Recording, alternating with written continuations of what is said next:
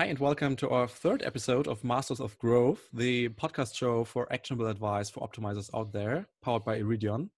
Uh, today, I have, of course, the pleasure to have my co host Andre with me as well. Hi, Andre. Hi.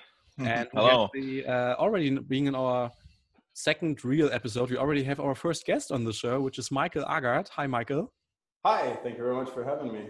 Pleasure to have you on the show. Um, so before we jump in our usual Q&A format, like answering questions from the from the audience. Um, Michael, for the very few listeners out there who listen to this show but are not aware who you are, uh, could you might introduce yourself very briefly? Yeah, so I've been uh, I've been doing CRO full time for ten years now. It's uh, 2018, so that marks the tenth year, which is nice. pretty cool.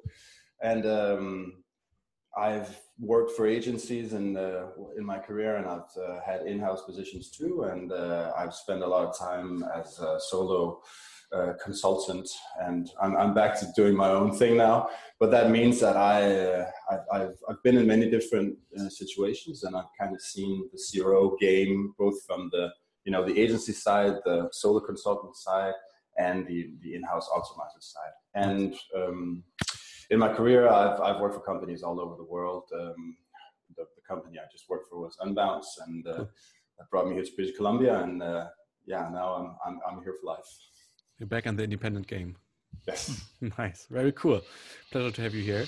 Um, so I think let's we got quite an amount of questions for uh, for today. So let's uh, jump right into them. Um, the first question um, we got was that um, someone wants to know what are the typical pitfalls that most optimizers have to overcome when implementing an optimization process, right? So not only doing like very single A/B test, but really having a full process up and running in companies. Uh, I, I, think the main thing is that very few people have a process to implement. That makes it really difficult. Yeah. Um, and I think the whole CRO thing. I think one of the things that's people talk about what's wrong in the industry or something like that. I think one of the things is that a lot of this, blame or whatever, one of the things that makes CRO really difficult is that there is honestly a lot of incompetence in the okay. industry, a lot of bullshitters. Um, a lot of them aren't really bullshitters. They're, they're, a lot of them don't know that they're incompetent. I, and I'm not trying to sound arrogant. This is just me speaking from experience. I used to be one of them. I've learned the hard way by making a lot of mistakes but I think we we make it harder for ourselves as an industry because there's a lot of people who uh, get carried away and, and don't really understand what conversion rate optimization is. Um, they get very focused on uh, running as many random A/B tests as possible, you know, without really understanding the stats behind it and so on. And it, it quickly becomes kind of this magic uh, formula where you you know you get this great idea and you test it and then everything gets better, 600% increase. and, you know, so obviously that's not really the truth. Um, and most of us find out, but it takes a while if you don't have a science mm. background. And so I think that just kind of spreads because then a lot of companies have an experience where they have these consultants, cowboy consultants, yeah. running all these tests and stuff, and they and they're like, "I'm paying you all this money, you're claiming all these incredible lifts and stuff, but I'm not making more money." and that just spreads a kind of general uh, distrust.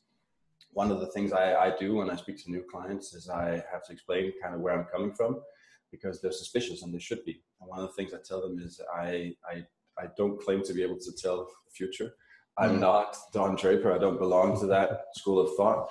I believe that we have to use a lot of research and a, a scientific, some, somewhat scientific approach you know, to understand this stuff. And it's really about, I think the, I don't, I wouldn't say the customer is all right, always right, but the, we have to try to sell the way, I mean, our customers want to buy. And a lot of this is, you know, it's not about forcing them to do what we want them to do, but understanding kind of mm. like the right context and how do we actually facilitate this, you know, and also what is, uh, what is motivation, what is psychological barriers, and what are you know physical UX barriers, and all this stuff. Um, yeah. So yeah, I say those those kind of combine to make a big pitfall.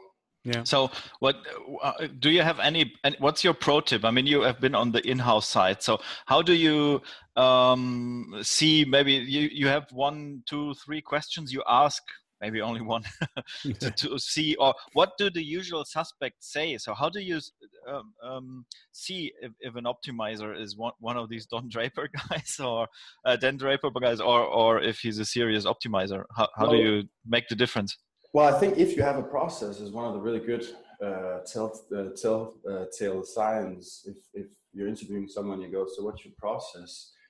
Uh, and then mm. maybe they go, what do you mean? yeah. and you're like, okay.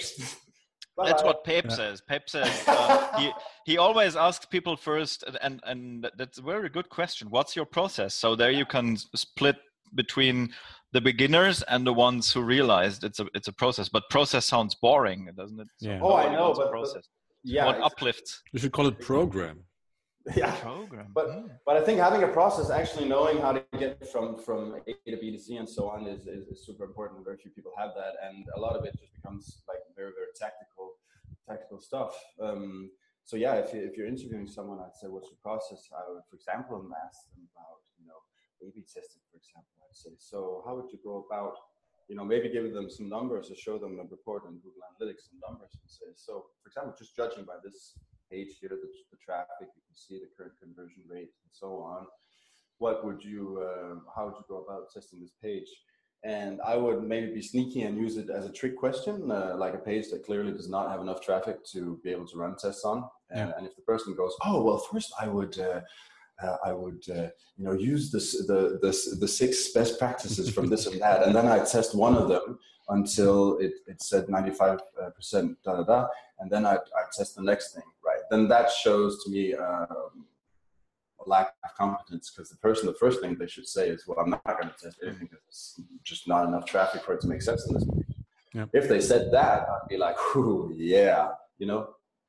So stuff like that. Um, because I think one of the typical things is that people who are not really into CRO or haven't spent a long time, long enough time to, to actually get it, yeah. is uh, they'll quickly get into the whole A/B testing uh, spiel yeah. without really having a clear idea of why. And one thing I say often is it's a hypothesis, it's an assumption. You think you can run a test, but you have to make sure. Uh, and then another thing is I would um, maybe ask them a question around research or again, an open question and see if they then would approach this uh, situation uh, with, with, with a process that relies on, on research. So for example, you could say something like a, a fictitious situation. Uh, the current landing page isn't uh, uh, performing. We um, have a suspicion that it's the uh, whatever the offer, the value that is not connecting with the audience. What would you do? Yeah. And again, if the person says, "Well, I would sit down in a room with a lot of other marketers and I discuss it for a while and I come up mm. with hmm. ten different ideas and I test them all," and I'd say, "Yeah, I think the interview is over." If they went into, uh, if they described a process where they said, "Well," I, I don't know for sure. And, you know, you could start testing, but it's probably not a good idea. You need to have, an, you know, you need to have a hypothesis first. You need to have kind of like an idea of where you're going here. So I would start by reaching out, seeing if I could interview some customers to get a bit of understanding of their yeah. motivation. Or you say like, I've started running feedback polls on the landing page to have a better understanding of this. Something like that. Or maybe they say, I contact the salespeople, uh, customer success and talk to them and see if they have something to contribute with. They often do. You know, again, like just going deeper, and, and explaining that you have an actual process uh, for figuring this stuff out rather than just the old. So, I, I, yeah, I think a lot of it goes back to still having this. Uh, a lot of marketers have this, uh, and I, I think it's a mix between uh, is uh, ego, a little bit of arrogance, and also just kind of like just um, marketing classically being this kind of voodoo thing where you have to be able to like figure out what people want without before they know it and stuff. And I I, I don't think that's a very constructive way to think of it. Mm-hmm. Okay. And um, one thing I wanted to pick up on was like you just mentioned that um, you learn from mistakes during your career as well, like what what works, what what's a good process, how to approach stuff. Are there like could you name some specific examples of mistakes you made, which were, were, like light bulb moments for you, like where you really like, wow, wow, yeah, that's a revelation. Yeah, so I I think one of the big problems, same thing for me, is that we have like we have a lot of marketers uh, trying to be scientific without knowing what that means. And I don't claim to be a professor or anything, but I've spent a while now trying to trying to learn this stuff, and I think that's a big problem. Um, I work with several scientists now, uh, PhDs, and I'm very grateful for that because I've learned a lot and I've become a lot better by understanding, you know, their methodology around this stuff. So I think that's a problem for a lot of us. And uh, so one of some of the big aha moments, for for me was just coming to that realization. And you know, I had a lot of humbling, almost humiliating experiences. Mm. You know, where you uh, have to go back to the drawing board and go, yeah, wow, I really, I really did not understand this. So I've had a, a you know quite a few of those. And then at, at some point, I just got to the realization saying I'm going to be a student forever with this, you know, and Yeah. that is, again, I'm not claiming to be a true scientist, but that is, as far as I can understand, you know, what real science is, is about never thinking, never having. You're never done. Yeah i think i think that that's one of the values that every optimizer should have Al- always be humble Uh, and when when you said how how to separate a good from a bad optimizer you, you, you said as as a good optimizer w- when you can't answer to questions you say maybe i don't know and i see a lot of times in in corporations um, people are not courage enough to say you know i don't know but i can find out you know we can make Oh, sure. experiment. So be, being able to say, I don't know, but I will find out. That's maybe one of the things that are important, right? Yeah. Oh, for sure. And that, but that also that takes confidence, and um, you know, Mhm. uh, yeah, you have to be confident uh, in your own skills, uh, and it takes some maturity also to say, I don't know. Yeah, You know, but I, I, I definitely say that honesty is is way better than than bullshitting your way out of you know a tough situation. So that that was one of the big uh, aha moments for me, and then another one, two other aha moments were when I of like figured out that you know that split testing wasn't this magical thing. I think a lot of people are, getting to that uh, conclusion, and then also just learning like going back to the uh, you know, going back and actually understanding statistics properly, and you know, research. Research was another big thing for me. Um, you know, some years back, I, I just decided that I would never, ever, ever again run a split test or do any form of optimization project without, you know, a lot of research because to me it doesn't make sense to do it without. Just to be clear, like research for you does mean like gathering also qualitative data next to the Oh, quantitative. sure. Yeah, yeah. Qualitative is extremely important. It's, uh, it's quantitative and qualitative. Uh, so in my process, typically what I do is I, I try to do, I try to get a feeling for whatever it is, like whether it's a whole website or a landing page, whatever it is. Like for example, landing page on Six is give me the ad, give me the landing page, and let me go through the whole conversion experience. And I try not to be a marketer, and I just try to, you know, through an, an uh, empathic workthrough, just try to understand where I get confused, where things going wrong for me, and that gives me an idea of you know some of the things that could be wrong. Maybe there's just some some normal best practice stuff you can use there to make it a little bit better. Like I can't see the button, I can't. There's some headline stuff like that. The form is all weird. I write all that down. The next step then is going into analytics then and, and trying to get you know some quantitative insight on whether what I'm observing uh, might be reflected in, in user behavior. You know, so step drop analyses and stuff like this. Figure out you know kind of what, what devices are relevant here and so on. So you you know you you start with this picture where you have a few pieces and you keep filling them in. You know, and so the way I think about it is you know uh, quantitative is is answering stuff like uh, um, what and where, and then when you get to the why stuff, that's when you go to Yeah. uh, qualitative research. And the qualitative is, is amazing, and I think you know, in on, online stuff, it, it often gets uh, uh, undervalued because like oh big data, you know. Totally.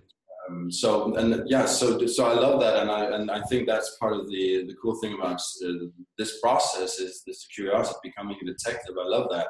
Getting lost in research or whatever. It sounds really boring, but I, yeah, I think that's one of the most important things.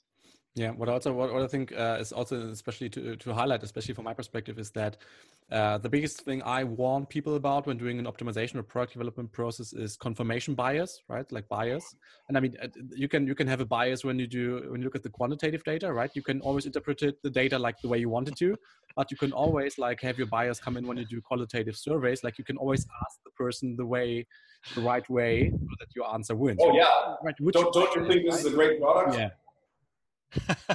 Yeah Well, but it- it's interesting you say confirmation bias because that's one of my favorite topics. I, Yeah, I have totally. a whole talk I've I've been on the road with. Oh, nice. about bias. I, I love it. It's one of the most fascinating things in psychology to me. Yeah.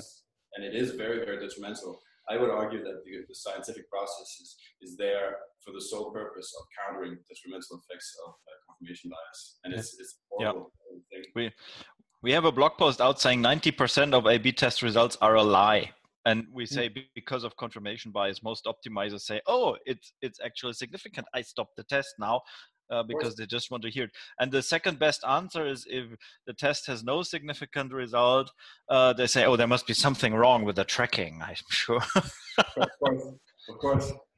Yeah, yeah there's a fine line between being like skeptical and questioning data, like like not believing all the data, and like having confirmation bias. It's, it's mm. Well, I think the big the big the big difference is being skeptical only when it's not showing you what you want to see. exactly, that's even better. Yeah. Totally. what what I found interesting is what um, a couple of minutes ago we discussed the thing of like it takes courage to say like, hey, I'm wrong, I don't know stuff, right? I mean, this also leads to a, to a cultural question, right? I mean, like, do you actually have, do you encourage a culture at your company which encourages people to say, I don't know, uh, and always like have this continuous curiosity uh, actually encouraged instead of uh, everybody needs to know everything. So for me, it's kind of good segue into the next next question is like, do you think that optimization needs a special cultural set at companies? Like, is maybe even culture the, the biggest conversion killer out there, despite like putting stuff below the fold and having wrong button colors? Yeah, it's, it's, a, it's a massive one, but it's it's, it's also a difficult difficult uh, uh, one you know one to answer. What is the culture? But I think one of the things is you have to have a culture where it's okay to uh, fail. I'm not saying you're encouraging people to fail, but you have to have a setup that allows you, to, you know, like the cliche, fail quickly. But I yeah. think that's true you know, because if people are super paranoid about experimenting, then they're just going to keep doing exactly the same thing they've always done, you know, and, and I think you know, you, sometimes you, there's like that expression, you know, the definition of insanity is doing the same thing and expecting a different outcome. But in marketing, I'd say insanity is, is doing the same thing and expecting, you know, the same outcome because people do that. They figure out best practice and they do that for everything. That's, yeah. that's kind of crazy. But anyways, uh, so an optimization culture, you have to be able to experiment, right? And then also you have to have a culture, a diverse culture. By that, I mean, you can't just have freaking marketers, 60 marketers doing this. Like it drives me nuts. Morgan Brown, I saw him do a talk. It was really cool. He was talking about you know, the same thing, and he was saying, for God's sake, don't hire any more marketers. Get someone who can write code, someone who knows data. And I, I love that. I think it's such a good point because uh, we don't need more marketers doing this, right? You need, for the right culture, it has to be diverse enough that you have, you know, you have a data scientist. You, you freaking need that. You need someone who's really good at research. You know, hmm. you obviously need someone who knows something about marketing, right? Like a cross-functional team, basically. And then you need the, and again, it sounds like a cliche, but silos are a massive killer. It's, it's, it's a massive, again, sorry, it's a massive killer. It's my phone. It's hooked up to the computer, so it, it, whenever someone calls me, it goes straight through. Sorry. Um, um, shit. Silos are a massive killer. Si- silos. Yeah, silos. It sounds like a cliche, but silos are there and they're there all the time. And even all these companies who think they don't have silos, they have silos. Yeah, yeah. It's a massive problem. And in, in, in, my roles, I've always, and I don't know where this comes from, but I guess it's because either I'm, I'm arrogant or fearless enough that I don't care. But I, I'm going to go talk to the people in sales if they can give me the best answers. I'm going to go talk to the developers if, I, if they can help me. I'm going to go straight to you know customer customer success is there. That's where i get my answers. So the thing is it's you know it's almost like people sometimes think they're not allowed to talk to their colleagues or something like this.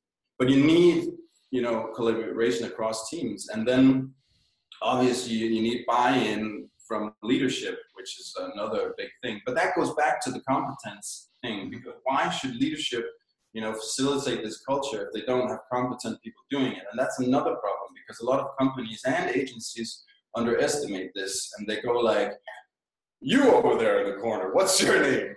yeah, John, you, you know analytics, right? Cool, you're a new CRO champion or something like that. And that's a bit exaggerated, but some, sometimes that happens. Or at an agency, you have a, this person who's like senior conversion optimizer or whatever they've been doing for six months. You know, so that's not probably not going to be the best way to start such a culture. But isn't it also a problem? I mean, we talked about marketing people not qualified enough to do that job. Uh, optimizers call uh, the the C-suite hippos. Uh, I mean, isn't that also a little bit of an arrogance? And why should we expect C-suite giving us a couple of hundred thousand bucks to optimize if we call them hippos? oh yeah, I mean, you have obviously they're they're the protector of their companies, of course. So you have to prove to them that's your job. You have to come enough that you. Can, yeah and don't call them hippos. yeah, that too. Yeah, exactly. not not publicly. that's also it's, it's, I think that's it, it's it, I'm, I'm a little bit fascinated actually that, that that word gets thrown around so much still. It was quite fun ten years ago, but it's it's it's it's kind of yeah. I think like you're saying, people need to let that go mm. because it's it's it is super derogative, and if you call someone that, why should they listen to you? Because then you've already you know put them in, in the corner or whatever. But obviously, I mean, you know, C-suite people are people like everybody else. There's a lot of bias and ego and stuff. That's true. But um, but also they, they they have a lot of skin in the game. They you know you need to be able to convince them that you can do this. Um, you know, and then you have to be able to pull through afterwards and not you know. And if if they they've probably already been through a couple of consultants who couldn't do this, you know.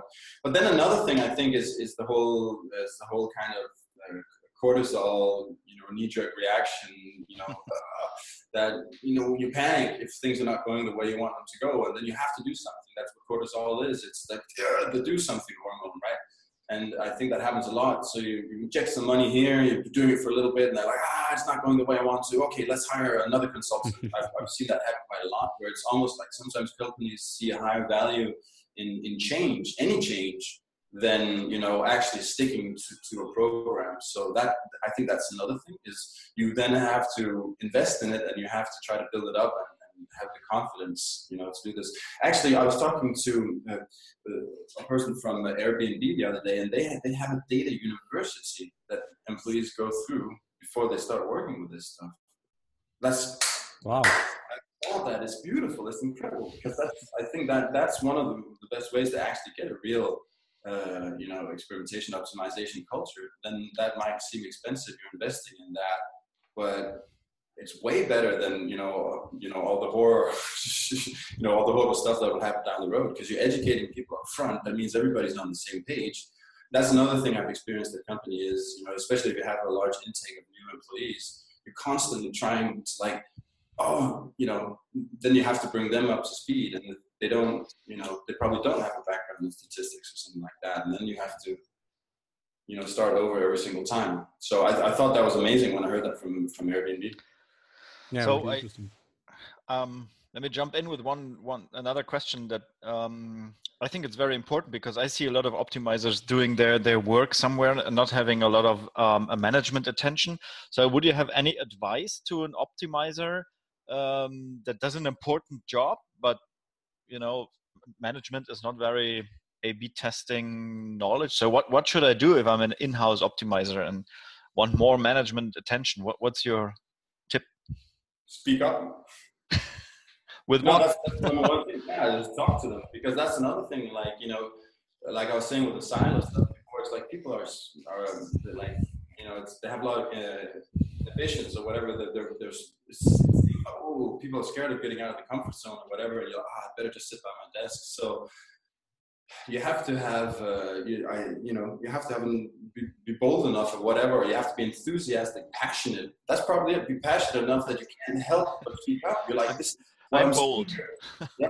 Huh? empathy for passion you, yeah well, what i'm seeing here is not good enough i have to make someone aware of this right and i think that's the thing so you have to do political work right if you have the competencies, you know you can do this right and you can prove what you're doing, you can prove the results, you have a process, well then you know it's it's a question of being you know a good in-house consultant you can almost say and, and a good in-house consultant it's his or her job to find this stuff present it to management. And and sometimes you have to fight. And sometimes you don't win that fight but if you don't if you don't even try, you know, nothing's going to happen, right? So you can't just sit there and expect them to discover you. That's not the way it works. So yeah, I think that's the number one thing is actually getting a hold of them, establishing contacts with them. You know, you could you could say, hey, can we go out for lunch next week because there's something I'd love to show you, or call a meeting with them. You know, there's a lot of ways of doing this. Start sending emails to the whole company and saying, this is the research I discovered. You, you got to do political work, and that is across the yeah. whole company that's something, that's something most people probably are not aware of like okay i can i focus on my craft i will produce great results and then success will follow and that's actually not true because like you also have to like add this political this outgoing you to the mix.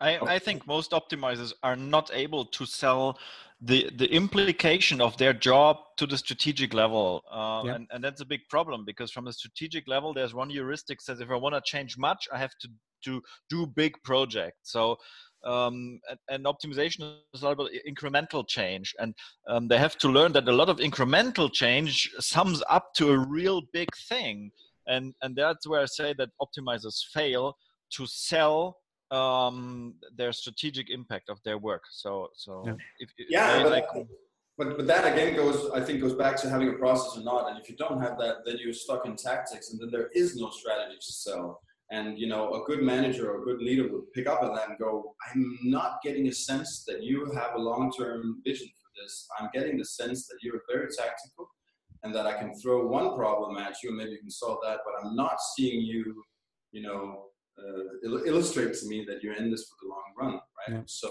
that's part of it, you know. So, for example, if you get an in-house role, what I recommend you need to, the chops to do it. We're not going to get into that now, but for example, you know, go, doing a full review of if it's an e-commerce website, you got to do a full review. You get a you know full idea of the whole thing, then you can present that. So the weakest point could, for example, be uh, the checkout funnel, which it often is. You know, you ident- identify that, you identify how much money you're using there, how much you could actually gain by fixing it, how to fix it, you scope the project, and then you pitch it. And then at the same time, you say, this is the one most important thing we can do. It's going to take a long time. And we buy in from this. You talk to the product people whatever. Then you can launch that. And then you can say, so while we're waiting for that, then we're going to start chopping away at these uh, six landing pages that bring us X amount of our revenue every month. We can start doing that now. And at the same time, I'm going to start you know, doing recordings here and here, and I'm going to interview these customers. I'm going to talk to sales. I'm going to do this yeah. You know, then you've got like all this laid out, and then you say, and then you can start actually showing them that you're you, are capable of strategic and critical thinking. Yeah. And I love I love that. I love that. Like of like when you come into a new role, like do the full review, like make a go out there, like uh, claim your credit for that, and then like know your stakeholders. Yeah, impress yeah. your stakeholders. Exactly. Don't hide in the basement. No, yeah. go upstairs. Be visible. Go. Know the stakeholders. Well, hey, another thing is uh, talk to the different uh, stakeholders. Yeah, figure out who they are, and then talk to them and say, hey, what's a great scenario? You know, what would what? How can I help you? What do you think the problems are? What would help you in your situation? What are you? What are the questions you have that you can't figure out, or something? How can I help you? With my research or something like that. Again, your step is it's, also about people trusting you and understanding that you're you know you can actually do this, which is another thing that I find weird sometimes is consultants often think that they can just go through the, they get offended if people don't just trust them. We're like, wow, you have to earn that. You know, that's part of the role. You can't just get angry, you know. Your ego might be hurt for a second, but you know, just understand the background. Yeah, really interesting. Cool. Um, Michael, maybe a little plug towards the end of our conversation. So you're also coming to Germany and in uh, in September for speaking at the Growth Summit in Frankfurt. Yes. Uh, what can people expect from your talk? In 60 seconds. Yeah. Do the, elevator. Do the elevator pitch. Why should I come to hear your well, talk? the title is uh, "You're Making My Brain Hurt: The Psychology Behind Terrible Conversion Experiences." So that that says a lot already there. It's, it's a very practical uh, psychology session, but I'll be digging into just um, some pretty uh, well established but common uh, psychological principles. Uh, and then I'm going to be showing a lot of practical examples of how this kind of works uh, in real life and how you can use it uh, for conversion optimization. And it's not going to be one of those things where I'm just, you know, bullshitting my way through a bunch of regurgitated things from other books. I've, I've done original research for this. I've reconstructed other, you know, psych- well established psychologists um, tests, and I've, I've, done them for myself and so on. And uh, you know, there's a lot of uh, there's a lot of good stories and examples in this. So it's uh, it's one of my more entertaining uh, nice talks. I'm looking forward to doing it. And uh, also, I'd say I I really love was Growth Summit now, but Conversion Summit as it was before. I've been there several times, and I, I've always had an amazing time. I think it's fantastic really? conference, one of the best out there. Cool. Nice. Thank so, you, Michael. We're, we're really looking forward to see you. Definitely. There. If yeah. you, dear listener or viewer, want to find out more about uh, the Growth Marketing Summit, go to growthmarketingsummit.com to check out the agenda, learn more about Michael's talk, uh, and of course, secure your spot. Great. Cool. Michael, really cool to have you on. Really uh, enjoyed the conversation. Uh, where can people go to find out more uh, about what you do, what you write, how to follow you? You go to uh, michaelaagaard.com and uh, yeah, I'm everything uh, at the website, so there's not a ton of but uh, otherwise, go to my LinkedIn, uh, check that out. Cool. We will link both in the in the show notes, of course.